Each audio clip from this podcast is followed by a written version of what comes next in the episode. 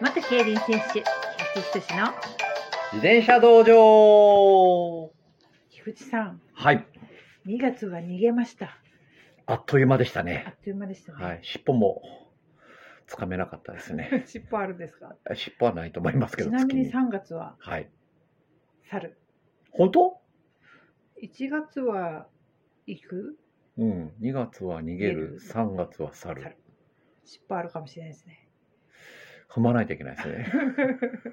まあでも3月もはい。あっという間に10日なんですけど、あ、全然本当ですね。収録ができてなかったですね、ラジオトーク。そうですね。しかも前回ははいすごく菊池さんが乗ってきたところでブチって終わるという。その後なんで収録しなかったですかね。なんかバタバタしてたんですかね。いやーななんですかねなんです菊かね池さんがそのはい。 うーん自然に盛り上がって自然に収まっていったんじゃない ですか感情爆発。爆発爆発してしまった、もうそれで納得したっていうこと、自分自身で。うん、それでそうですね喋り足りないというよりは、はいあの暴走した自分に気づいたという暴走しかけた自分暴にあ走。暴暴して走たそういやや暴ばいわ走特急っていう映画がありましたけ どねスティーブン・セガールやったですかねセガールであした、はいですねまあ、はいまあちょっと暴れたんで満足したんです かね そう暴走に気づいたというはいそうですねななのでトレーニングの話あ行きますか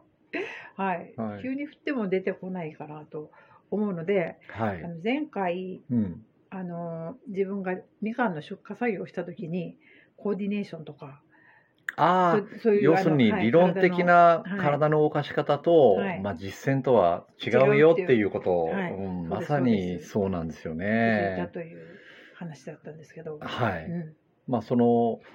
まあ実践だけやっててもやっぱりちょっと厳しくて、はうん、理論的なトレーニングだけやってても、これ厳しいんですよい、ね。はい、で実践だけやってるとはい。ダメな理由っていうのは、うーん、その実践の中で、はいもしも力が出せないような状況が続いたときに、はい、それを打破する方法がもうないんですよ。あ実践だけだと。だけだと。ああそっか、うん結局その戦い方の中で使うようなことしかしないとそうなんでそすのよ。他の見落としてる部分が評価されないってことうですか、ん、逆うんに、その、例えば普段のトレーニングで、ある程度までは体をこう作っていくっていんう、んんまあその、ものをしてないと、はいまあ、実戦で例えば戦った時に何が足りないかもわからないですもんね。ああなるほど、うんそのまあ両方必要なわけなんですけど、はい、まあ、ある程度は積み重ねたものの上に実践的なものがまああってその中に戦略とかいろいろあるんですけどうん逆に実戦で戦った時に、まあ、その消極的な動きをしてると何が足りないかもわかんないですよ今度は。ああある程度は攻めてうんうん行って、まあ、その攻めがその勝利に結びつかない可能性はあるんですけど、はい、攻めることで足りないものが分かるんですよねうん逆に攻めないと分かんなくてああうんまあみかんの出荷作業も は、いまあ、攻めの例えますけど攻めの出荷作業あの例えば15分20分だけじゃ多分分かんないんですよこれが例えば1時間とか2時間続くと何が足りないか結構分かってくるじゃないですか。多分そうなんですよ、ううんんうんうん、でそれがもう、あのトレーニングと、まあ、実践の両方がいるっていうことにつながるんですけど、確かにそこを気づくにははい、経験っていうのもいりますよね、そうですね、うんうんそうですねやっぱり積み重ねというかやっぱり短期間にそれをなんか分から分かろうとしても、うんまあ、分かんないですようねん、。わかんないですよねう、んあの自分もそのみかんの出荷作業で言えばはいめちゃくちゃ手伝ってたわけではないですけど、はい、見てたのでああ子供のそうか頃からああなるほどね、見てるので分かってるっていうのも結構大きいかなと、そうですね、はいやっぱり見るっていうことが、まあ、あの武道では剣っていう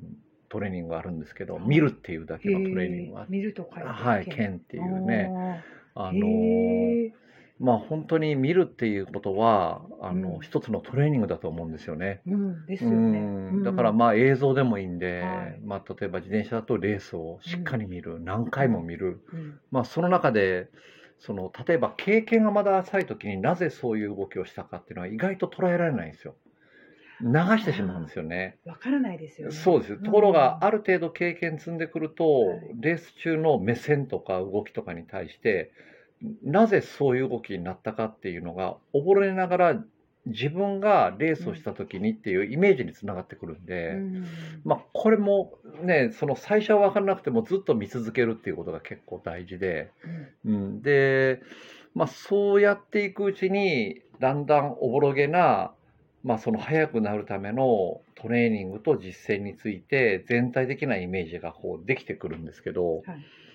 まあ、だけどこれもねその自分も30年やったじゃないですか実践,、実践数っていうと2000うん2500ぐらいは走ってると思うんですよね、はい、くつぐらい走ってましたっけえーとですね総実践ち数ょうどって、今日あのプロフィールを菊池さんのプロフィールをまはい、とめてたんですけど、出走数あはそれでいいです2187はいです。まあそれもう間違いないですね、はい2187レース走ってるんで、でこの中に、まあ、例えばこうすごくハイレベルなレースもあれば、はいまあ、あの普通のレベルのレースもあったりして、はいまあほとんど S 級だったんですけど、はい S 級の中でも、まあ、いろんなそのレースがあるんですよね。というのはグレードってことグレードですね。はい。で、まあ、あの、そこで何が違うかというと、その、そうでもないグレードのレースっていうのは自分が失敗しても次のチャンスが出てくるんですよ。2回、ん3回チャンスがあるんですよね。はあ、いしまったって今動き間違えたっていうか、あー反応しなかったって言っても、はいうん次にもう1回チャンスが巡あっのてく一つる。のレースの中で中で出てくるんですけどうんうんうんそれがグレードが上がると、もうワンチャンス逃すと、次はもうないんですよね。もうそのレースのスピードが圧倒的に高いんで、はいもうその次にリカバリーがもうできないっていうかう、んううんん、で、そのリカバリーができない、そのワンチャンスを逃す、はいまあ失敗ではないんですけど、なぜあの時に体が反応しなかったかっていうのは、あの、結構モヤモヤするんですよ、レースの後に。あーあの時っていうのがなぜあの時に動けなかったって、うんなぜあの時に体が反応しなかったっていうのはね、はいまあ、例えばロードレースだとあの逃げになんで乗れなかったんだろうかとか、なぜあれを見逃したんだろうかっていうそういうことにつながるんだと思うんですそれが勝負どころであったりとか、うんけどねそれずっともやもやしてね夜も寝れない時も結構あったりしたんですけど、ある時そんなに、はいある時にふっとねはい結局その時の自分の実力がそれだったんだからうんそれは仕方ないことだと思い出したんですよあーまあ、結構その年間通してレース走るじゃないですか、はい年間通してレース走る中にいい時もあれば悪い時も絶対的にあるんですけど、はいその中でやっぱりそのチャンスを逃すっていうのはうん自分のその時のやっぱりレベルがそれそれまでだったんですよ。ううんすんごくそうそのレベルをいかに引き上げるか、うん悪い時のレベルをいかに高みに持っていくかっていうことを考え出してからうんやっぱりいい時のレベルがさらに引き上がったんで、うんうん、だからそのそのプロになった時にやっぱり思ったのは年間通していかに安定さすかっていううんその年間100レースぐらい走るわけじゃないですかい多分ロードレースでも一緒だと思うんですよ、はいやっぱりその日本だとどのぐらい走るんですか2 3 0ぐらいですかねヨーロッパだと60とかもっと走ると思うんですけどその中での安定感がやっぱりプロに求められることでということはいかに走れない状況を作らないか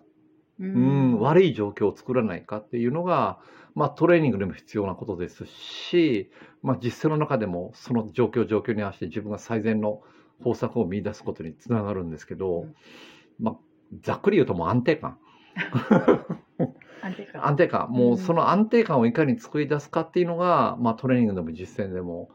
結果的には一番大事なことじゃないかなと。うん、そのピークがいかに鋭く高くても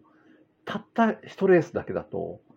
やっぱり強いってイメージも湧かないんですよねその選手に対して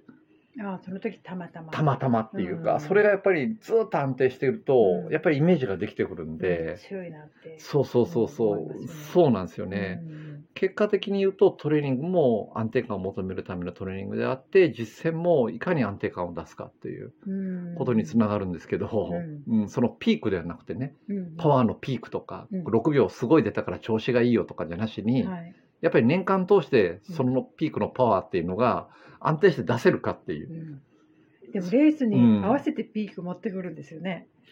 うんまあだけどそのねあの自分もジュニアの時のピーク大体年に2回ぐらいだと思うんですけど、ジュニアは。うんはい。まあ1回かもしれないんですよね。ジュニアの場合はい、です1か。回だと思うんですよね。2回っていうのはか結構きつくて、じゃあその1回を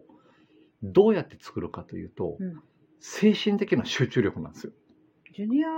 がピークが1回しか作れないっていうのは、やっぱ精神面が大きいんですか。まあその精神面がまだね、エリートに比べるとどうしてもその、なんでしょうね、強くはない。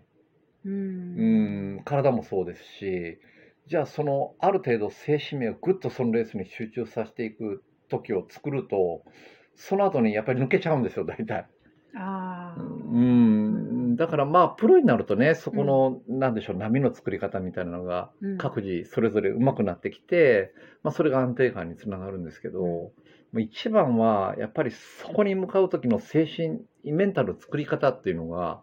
結構重要じゃないかなと、う。うんん、なるほど。思いますね。ううんん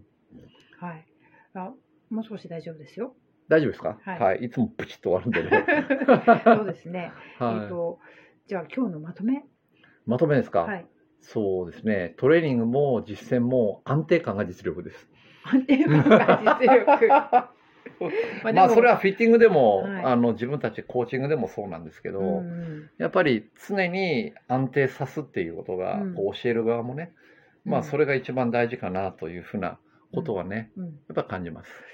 うん、でもなかなか難しいのと、こうはいピークを合わせるとかっていうのも、はいちょっとまた聞きたいですね。それはね、いろんな計算がねあるんですよ。計算があるんですかいつも計算機いじってるじゃないですか。いじってますね。はい。そろそろ終わりそうです。はい、終わりましょう終わか。りましょうか。はいはい、今日はありがとうございました。ありがとうございましまた。た次に続きます。